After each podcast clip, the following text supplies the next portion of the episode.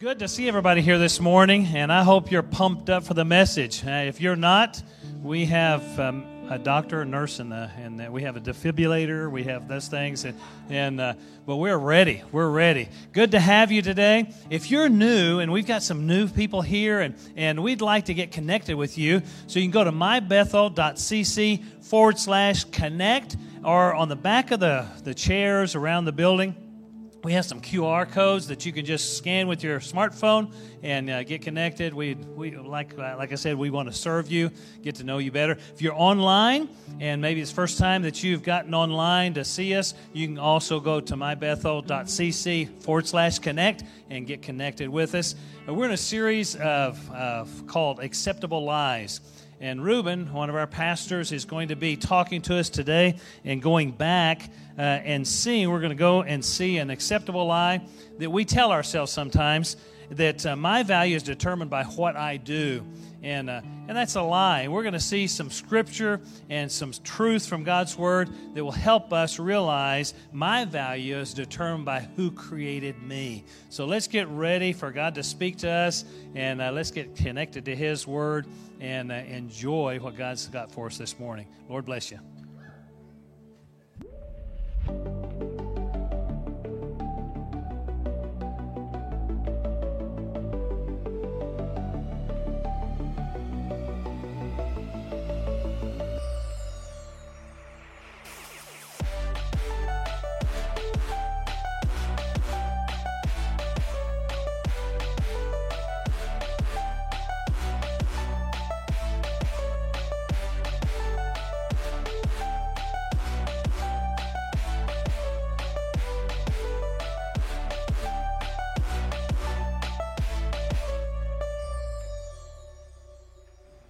Good morning, Bethel. How's everyone doing today? Good, good. good.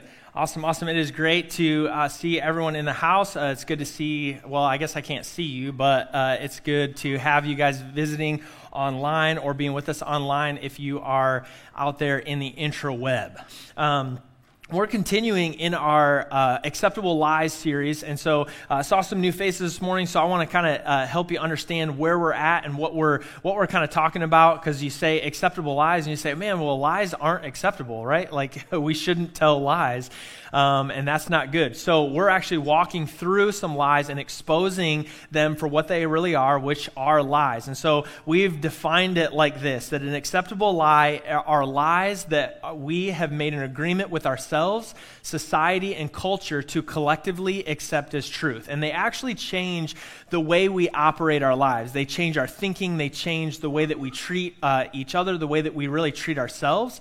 Um, and so we want to expose those lies and not allow the enemy to have a foothold in our lives to be able to really direct our, uh, the way that we live. And so we want to speak it out. We want to talk about that this is a lie that we sometimes accept or operate as if it's true, and we want to speak truth over it and equip you to be able to uh, live in truth and what the what Scripture actually says. And so. Um, lies are only powerful when we accept them as truth, right? So once I realize or once I have uh, a sense or uh, make an agreement that w- that statement or that thing is a lie, I can then go in a different direction. And so we want to we want to teach truth. We want to make sure that we're operating our lives in such a way um, as living by truths, not by the lies that sometimes we're sold uh, by our culture or society or even the, the things that we make up in our own mind. And so this morning, I want to tackle a lie that's uh, pretty near and dear to my heart. I'm pretty passionate about it because it's a lie that I've actually found myself several times throughout my life uh, operating as if it was true. And that's the lie that my value is determined by what I do or maybe my accomplishments. And this is a subtle lie. Um, it's a lie that when we speak it out loud, um, we don't necessarily pick up on it sometimes as a lie. And, and it's really an internal one. It's not one that necessarily we would say out loud to someone, but it's a dialogue or a narrative that happens inside our own mind. And it actually causes a lot of turmoil within our soul and our spirit um, as we live life. And so, our world is filled with negative messages about who we are. Um, and so, like I said, I'm pretty passionate about this topic, and I've found myself several times throughout my life buying into this lie. And really, it's a lie that is rooted in identity. I believe that at some point in our lives, we've asked ourselves the question, Who am I? How many of you guys have ever asked yourself that question? Who am I? Right? And so, if we're not careful, the temptation is to try to grab onto or hold onto something that's tangible that we can look to, that we can say, oh, because I did this or because I accomplished this, I've now made it or I've now arrived at a certain point in my life. And I can say, you know what? I've done a pretty good job. I'm, I, I, I have value and I have purpose in this life. And so, the temptation is to try to grab something around us or grab something that's tangible that we can use as an identifying marker in our lives to say, okay, I'm valuable because I've done this, or I'm valuable because I haven't done X, Y, or Z.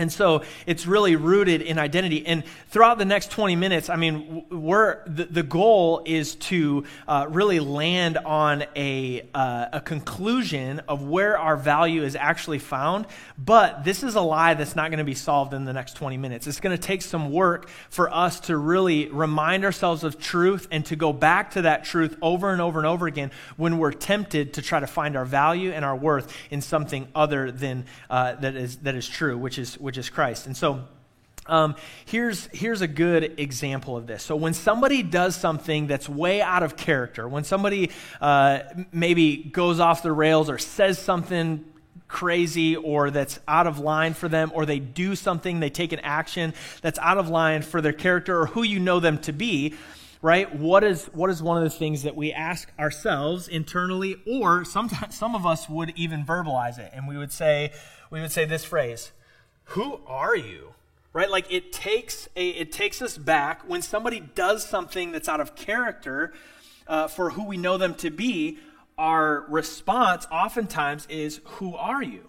And though not a bad or inappropriate response, it speaks to this idea that a lot of times our culture and our society and we as people operate and we treat people as if their value goes along with what they do or their identity is tied to what they do or don't do, right? Um, and so uh, this is because many times we are, are, are tempted to operate in that way. And so if you are not fully convinced, and this is, I, I, want this to settle in your heart this morning, if you are not fully convinced that you are loved and accepted by God, then you will always chase after approval from the world around you, and you will be tempted to find your identity in what you do. Okay? So, if you are not fully convinced that you are loved and accepted by God, then there will be a temptation, always an underlying temptation in your life to try to grab onto and chase after identity and value in what you do or what the world says about you. Okay? And I think the world, uh, the world we live in, causes us to be faced with somewhat of an identity crisis, and it really boils down uh, to this. I, I think it boils down to our desire to be known right? We say here at Bethel all the time, we say you can't, it's impossible to know or to be known by everyone, but it's very vital and important for you to know and to be known by someone right? We want you to be in relationship. We want you to be in community with other people because if we walk around and we never fulfill this desire to be known, then we're going to walk around and we're going to convince ourselves that we have no value. We're going to convince ourselves that, that we're frauds or that we don't, uh, we don't matter or we don't have anything to offer because we're, we find ourselves alone. So we want to put ourselves in community. We want to put ourselves in relationships to where we can know people and people can know us and they can walk through the challenges that we have in this life. They can walk through the hard times that we have. They can walk through maybe sin issues that we have or things that we're struggling with um, and find ourselves ourselves going back to over and over again. And I think uh, many times we often feel this pressure to become famous, right? In some sort of way, whether that's famous at work, famous in your home, famous at school for students that are sitting in the room. Uh, famous maybe for something in your community, and we all had this deep desire to be known for something. I remember when I was a teenager, I mean, I did some just some stupid stuff. Stuff that really I, actually not even teenage like my frontal lobe wasn't fully developed but i was in college uh, one time and there was all the like i was a freshman in college. I didn't know anyone from adam. I moved from michigan all the way to missouri and i found myself at table rock lake uh, on i think it was labor day.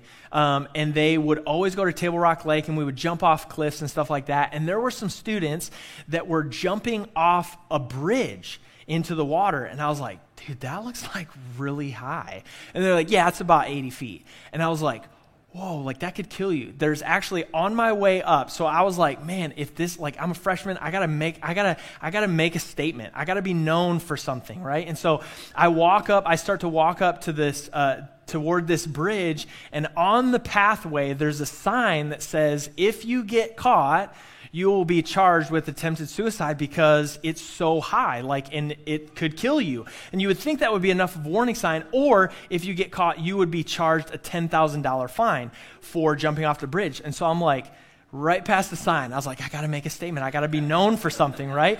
And so I get up there and knees shaking. Dude, it, I jumped off this bridge and I'm telling you what, I'll never do it again, but I wanted to do it once because I wanted to be known as the guy who wasn't afraid to jump off the bridge, right? We all have those moments in our life where I think we chase after something. Now, please hear me. Don't jump off bridges, it's really bad. And if you're a young person in the room, please uh, don't follow my advice, okay? Uh, because I'm recognizing now as an adult that was not a good idea and it was terrible. So, but I, I, wanted to be known for something. I think all of us, if we're honest with ourselves, we have this deep desire to be known for something and to be, to be fully known by the people around us. Um, and so, this is why we work really hard at, at the jobs that we do. We're, we're constantly chasing after being better and better at the things that we do. And many times it stems from this desire to make something of ourselves. Um, from, the early, from my earliest years, I remember how many of you guys were ever asked the question when you were growing up, What do you want to be when you grow up? Okay, uh, most people in the room. And if you weren't asked that question, I'll ask it now. What do you want to be when you grow up? Um, I remember being asked that question, and I don't think it's a harmful question or a question that's meant to do harm. But here's what happens, right? Like as a kid, you get this idea in your mind, and whether you're, you would say, "Oh man, I want to be a fireman," or "I want to be an astronaut," or "I want to be." Uh, a lot of times, a, a, kid will follow the trend of one of their parents and say, "Oh, I want to be uh, what I want to be," you know, whatever my parents do, right? And so we get this idea, and we lock this idea in our mind and then we chase after it. And, our, and well meaning parents come alongside their kids and they kind of push them maybe in a direction once they kind of settle in and say, man, what are you going to pursue with your life? As they go throughout high school, you start to kind of ask some deeper questions and say, man, what are you going to study? What are you going to do? What are you, uh, you going to uh, enter, go to the military? Are you going to study and learn a trade? Are you going to go off to college and get a degree? Like, what are you going to do? And we're kind of kind of pushing them in that direction. And here's, here, here's the danger when we buy into this lie that, that culture tells us that our value is tied to what we do, is that we attach our identity or we hitch our value, our worth, and our identity to that thing that we want to pursue or that thing that we do. And then we find our value or think that we are not valuable based on whether we ever accomplish or don't accomplish the thing that we set out to accomplish. Does that make sense? And so, um, and, and, then you throw social media into the mix, and you, and it's crazy. And I'm not a huge social media guy. I'm actually not on it very much. Um, my my wife is always like, "Didn't you see that?" I'm like, "No. What are you talking about?" She's like, "Here, it's posted right here." I'm like, "Oh, okay, great." Um, but I don't post very much on social media. I, don't get on social media. But uh, the, many times I've, I had to face this question myself: is like when I post on social media. I got to ask myself the question Am I posting this so that I can use it as maybe a library of sorts that I can refer to back later and say, oh man, that was a cool moment? Or is my, the motivation of my heart to post on social media hoping that somebody will see what I've done or something that I've experienced and think that I'm awesome and think that my life is better than it really is? right? So that's the temptation that I'm facing every day when I believe this lie that my value is tied to or determined by what I do or experience or accomplish in this life. I'm always going to be chasing after the next thing that will give me that, that validation or that sense of accomplishment because I cling to it where I find my value. And the truth is, we all want to be known. We all want to be noticed. And the reality is, we want to know that our lives matter for something, right? And I don't think these are wrong desires, but when they're misdirected or misguided, we end up chasing sometimes after the wrong things. And we get to the end of the road and we think that it's going to validate our value and who we are and then we find that it's empty. And so we, we jump on another road to chase after the thing that's going to validate that we matter, that, we, that our lives actually mean something. Um, and it, it, we allow the world to d- determine our value. I just stuttered there. To d- d- determine, to determine our value, and we lose sight of the fact that God settled our value and worth when he gave himself for us on the cross so that we could have new life. So we lose sight of that. And I want to look at a passage this morning that will help us maybe see uh, a little bit deeper what this, um, what this lie is doing in our culture and even in our own lives. And that's in 2 Corinthians chapter 5. So if you have your Bibles with you, go ahead and turn to 2 Corinthians chapter 5. If you have an iPhone or an Android phone or whatever, if you have a tablet, something that you look on, uh, we have a live event on the YouVersion Bible app that you can look up and follow along. There's some notes along the way, or the verses will be up on the screen. So, because uh, I want you to see this. He says in First or Second Corinthians chapter five, uh, starting in verse fifteen, he says, "He, being Jesus, died." For everyone, so that those who receive his new life will no longer live for themselves. Instead, they will live for Christ, who died and was uh, raised to life or for them. So we have stopped evaluating others from a human point of view at one time, we thought of Christ merely from a human point of view, and then he says, How differently we know him now. This means that everyone who belongs, or anyone who belongs to Christ, has become a new person. Said, The old is gone, a new life has begun, and all of this is a gift from God who brought us back to himself through Christ, and God has given us this task of reconciling people to himself. And so uh, we see this challenge that, and I want to challenge you this morning that you would let your value be found in the one who created you and paid for you, not in what you accomplish in this life. Okay? And that's not to say that you shouldn't pursue things. That's not to say that you shouldn't try to set out to accomplish goals.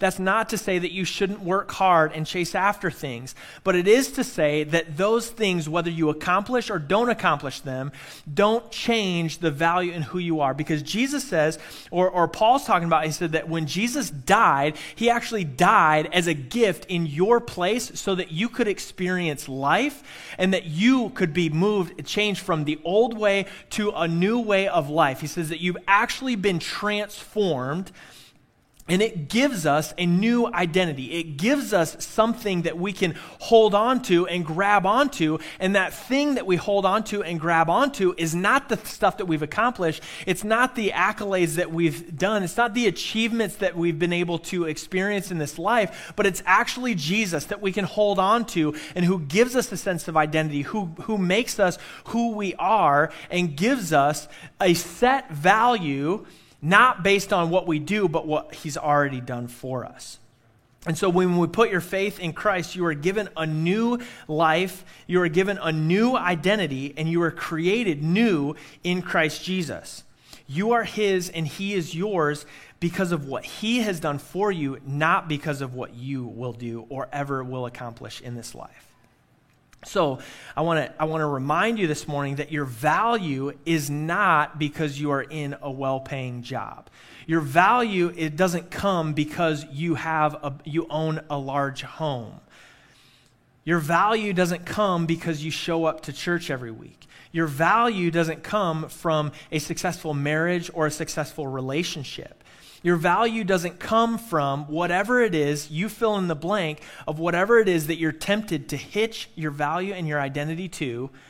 It doesn't come from that. You are valuable because you are in Christ, not because you are in any of those things. And I remember growing up, and one of the reasons, man, uh, uh, that I. Um, that I at one of the seasons of my life, I was young and I was er, it was early along in my ministry. I was a student pastor in a city called Owasso, uh, just outside Tulsa, and there was a heavy pressure on being uh, on a pastoral staff. And I was guilty of, at moments and seasons, finding my identity and my value in being a good youth pastor. So I would look at other youth ministries in town and I would be like, man, they're having this event, or man, they're doing this thing, or man, they seem to be really successful. Maybe I'll chase after that, or maybe I'll chase after this, or maybe I'll do this. And what happened was I ended up wearing myself to the bone trying to keep up and trying to do more and to accomplish more so that maybe God would bless me. Maybe God would think that I was more valuable and, and, and maybe put something else in my lap that I could hold on to and say, oh man, I'm a great youth pastor. I'm valuable because I have X amount of students in our student ministry right? And I remember going through that season and how difficult it was and how challenging it was and how, how my thinking was so off base because I believed in this lie that my value was tied to or was determined by what I was able to accomplish in this life. And there was no room, there was no freedom to experience what God had for me and to really seek what God was doing in my life because I had to be on to the next thing. I had to be doing more. I had to be doing the next thing so that I could prove myself to be valuable to the world around me, to the people that were in my sphere of influence, the students that God had entrusted to my care, and if I'm, if I'm being honest, to God Himself right? That God, somehow, some way, I believe that God, I was more valuable to God based on what I was able to accomplish, right, for Him or for the name of, of Jesus. And, um, it really uh, set me into this several seasons of really just deep discouragement and deep depression because I felt like, man, I'm not able to accomplish the things that I feel like I should be accomplishing.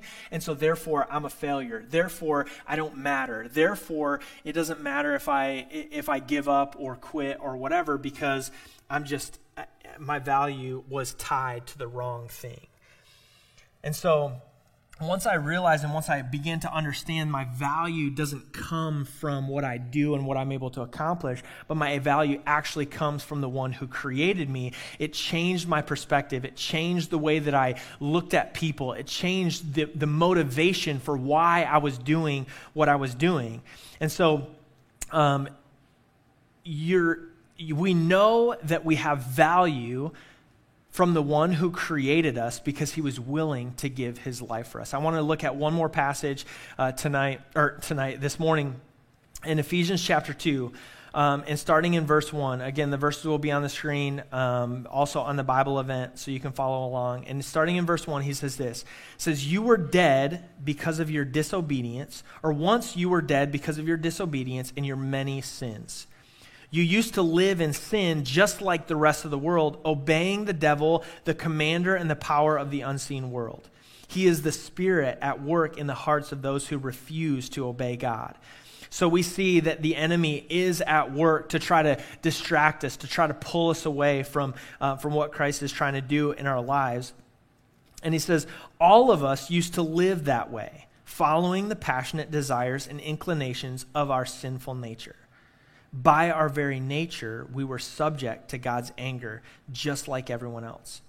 But God, who is rich in mercy, and He loved us so much that even though we were dead because of our sins, He gave us life when He raised Christ from the dead. It is only by God's grace that you have been saved.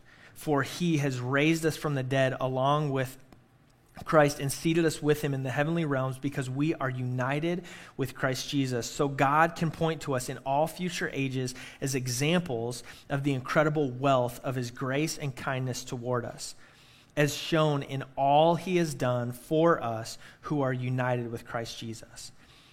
And this is huge. He says, God saved you. Again, we see this idea of a gift. God saved you by his grace when you believed. And you can't take credit for this, it is a gift from God. And here's what I want to hit home this morning is that salvation is not a reward for the good things we have done. So none of us can boast about it, for we are God's masterpiece. He has created us new in Christ Jesus so we can do the good things that He had planned for us long ago. So God sent Jesus to die for us because He loves us, not because we're perfect. He saw your value before you even said yes to Him. And so we see, based on this passage, again, this gift. When I think of an idea of a gift, I think of somebody who gave me something out of the kindness and the goodness of their heart, not because I had done something to deserve or earn it. Right? And so when we come when it comes to our identity, when it comes to our value and who we are, it was settled on the cross because Jesus thought you were valuable enough for him to give his life so that you could have life. And that wasn't based on what you will do or what you have done or what you ever will do. That was based on him and what he did out of the kindness and love that he had for you. And he saw that you needed rescue, and he came to rescue you in your place. And he thought you were valuable enough to give his life in your place. Verse number 10 says, You are his masterpiece. You are not just some meaningless thing wandering around the earth. You actually have purpose and you have value, not because of what you have done or what you ever will do, but because Jesus said so. And he is the one who actually created you. He's the one who has authority to give you value. He's the one, because He created you, He's the one and the only one who can determine your value. Psalm 139 tells us that we were knit together in our mother's womb, that we were actually intricately designed by God on purpose, by a creator who gave us purpose. And I think of my, my grandma. She would, uh, we would always go visit her house, and almost always she was in her little rocking chair and she would, she would be knitting these blankets for us grandkids. And she loved knitting.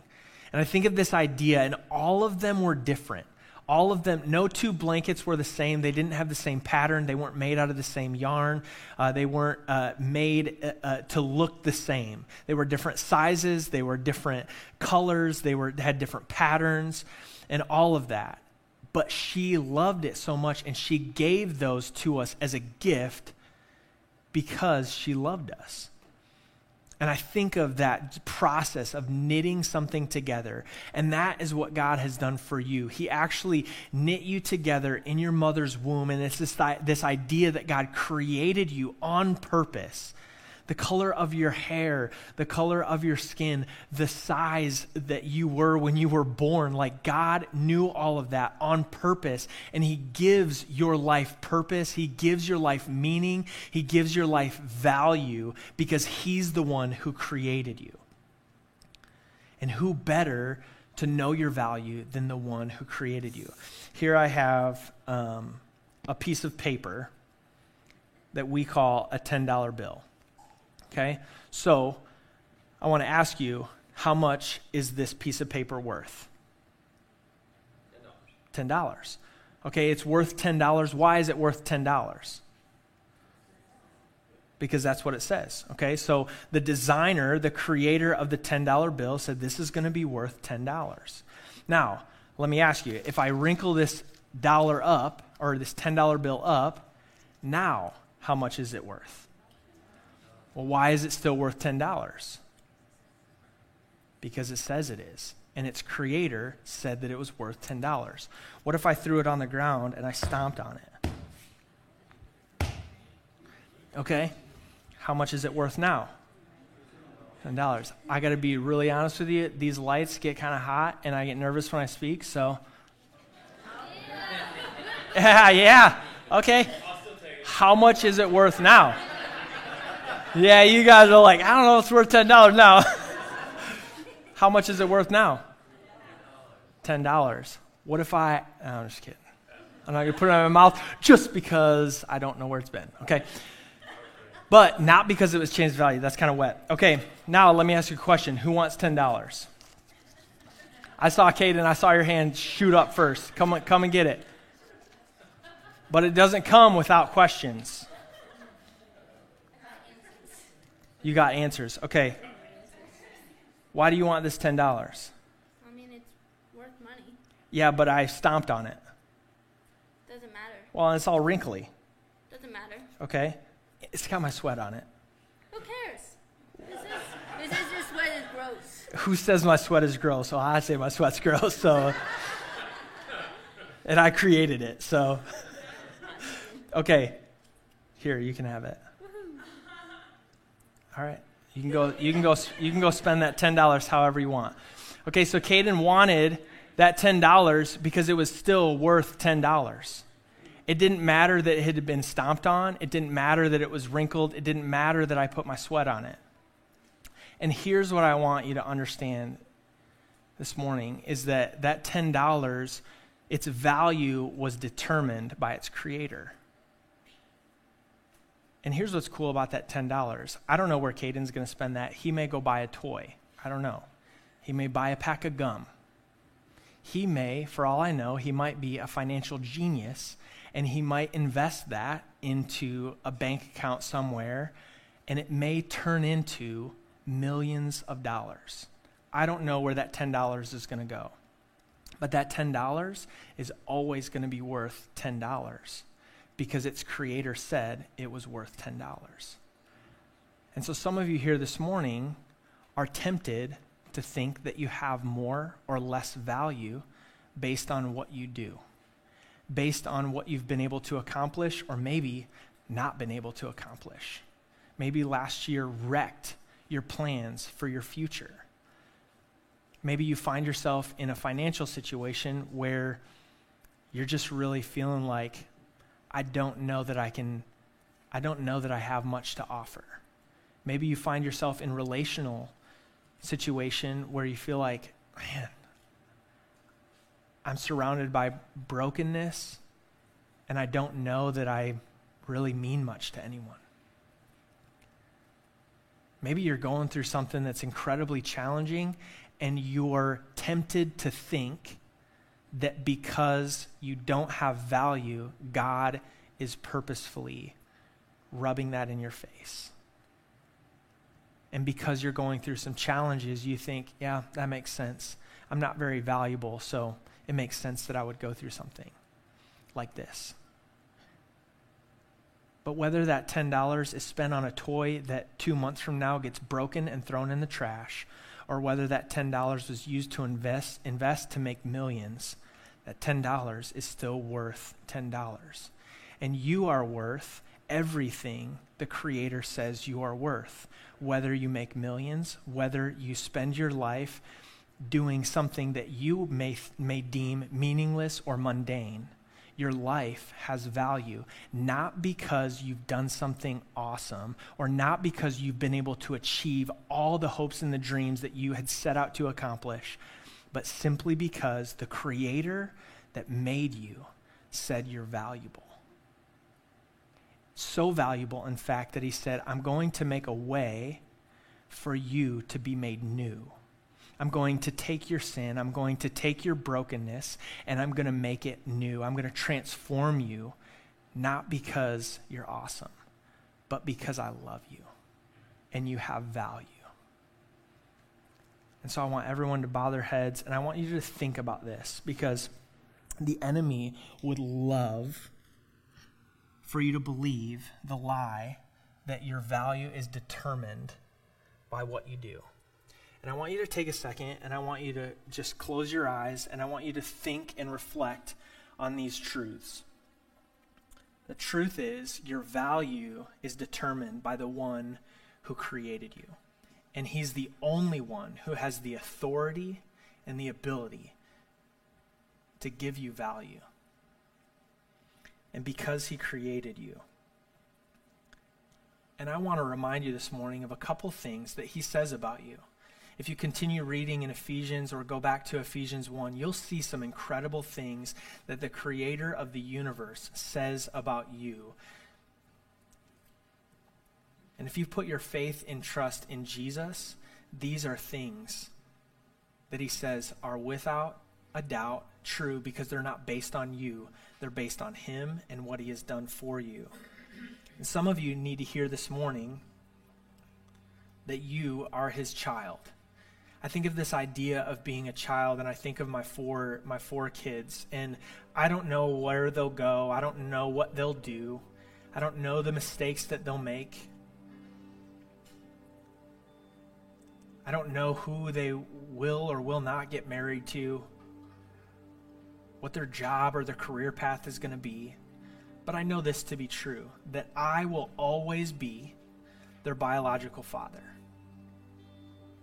because God has chosen to trust entrust them to my care.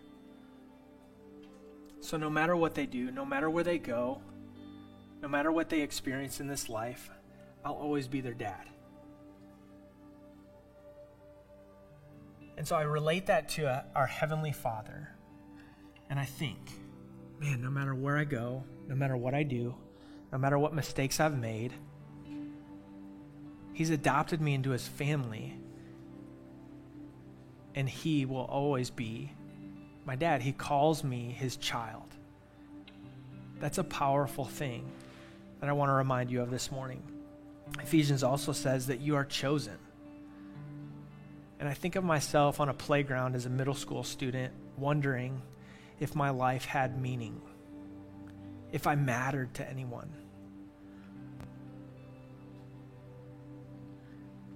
And then I relate that to a Heavenly Father who looked down from heaven and said, You matter. And so, because you matter and you have value, I'm going to choose to rescue you and give you new life. What an incredible thing. Some of you this morning, you need to hear that you are forgiven. Maybe you're carrying some past mistakes with you into this place this morning, and you wonder if you've gone too far, if you've made too many mistakes for God to truly love you and to forgive you.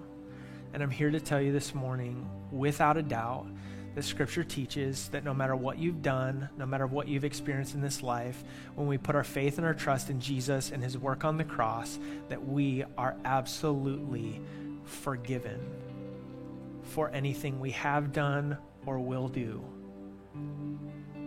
What an incredible place of gratitude that we can now live our lives and pursue the things that maybe God has put on our heart, not as an attempt to bring value to our lives, but as an outpouring or an overflow of gratitude for what God has done to forgive us from everything that we've ever done. Some of you this morning, you need to be reminded that you're set free you find yourself maybe going back to the same thing over and over and over again and repeating this cycle of asking God for forgiveness and then walking back right back into it. And Paul talks about this. He says that we have been set free from the bondage of sin. Why in the world would we walk back into it? And you need to hear this morning that you've been set free. You are no longer bound by your sin and your mistakes, but you've actually been set free by the Father who has the authority to set you free. And it says that those who are set free are free indeed.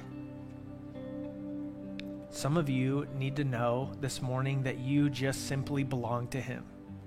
You're finding a place in this life and you struggle maybe to find uh, where you fit or or whatnot. Maybe you just moved to the area. Maybe you're you've lived here for your whole life and uh, can't wait to get out. I don't know. But I want you to know that because of Jesus, you can belong and have a place of belonging and that your life matters. Some of you this morning just simply need to hear that you are loved. And maybe this is just me, but sometimes when somebody tells me that, instantly I start to think of all the wrong that I've done, I've, uh, all the things, the mistakes that I've made, or the, the failures that I've experienced in my life. And I think to myself, no way. There's no way I can be, be loved. And I'll tell you again if you're not fully convinced that you are loved and accepted by God, you will always chase after approval from the world and find your identity in what you do. But I'm here to tell you, you no longer have to do that because you are fully loved, you are fully known by the Father who gave you new life. And so I want you to stop allowing your job or your friends or your accomplishments or your financial situation or your relationship status to determine your value. If you've put your faith in Jesus, He's given you a new identity that cannot be changed because it is based on Him and what He did for you, not on you and what you can do or what you ever will do in this life. He paid everything because He loved you and because you are valuable. And so, may this morning you be reminded and this week walk in the truth that your value is determined by the one who created you. Dear God, Lord, we love you. We thank you for who you are. God, I thank you for the people that are in this place this morning. Um, and I don't know all their situations. I don't know what they're going through, what they're dealing with. Uh, but God, you do, because you are the one who created them. You know everything about them. And so I'm asking you this morning to that your spirit would fill our hearts and our minds with the truth that we have value because you gave us value, not because of what we've done or what we haven't done or what we ever will do. God, I love you and I thank you for the opportunity that we have to worship you. And I thank you that you are a God who loves us and created us and gave us opportunity to have life and to be made right with the Father. And I pray all these things in Jesus' name. Amen. Let's stand and sing about who he says we are.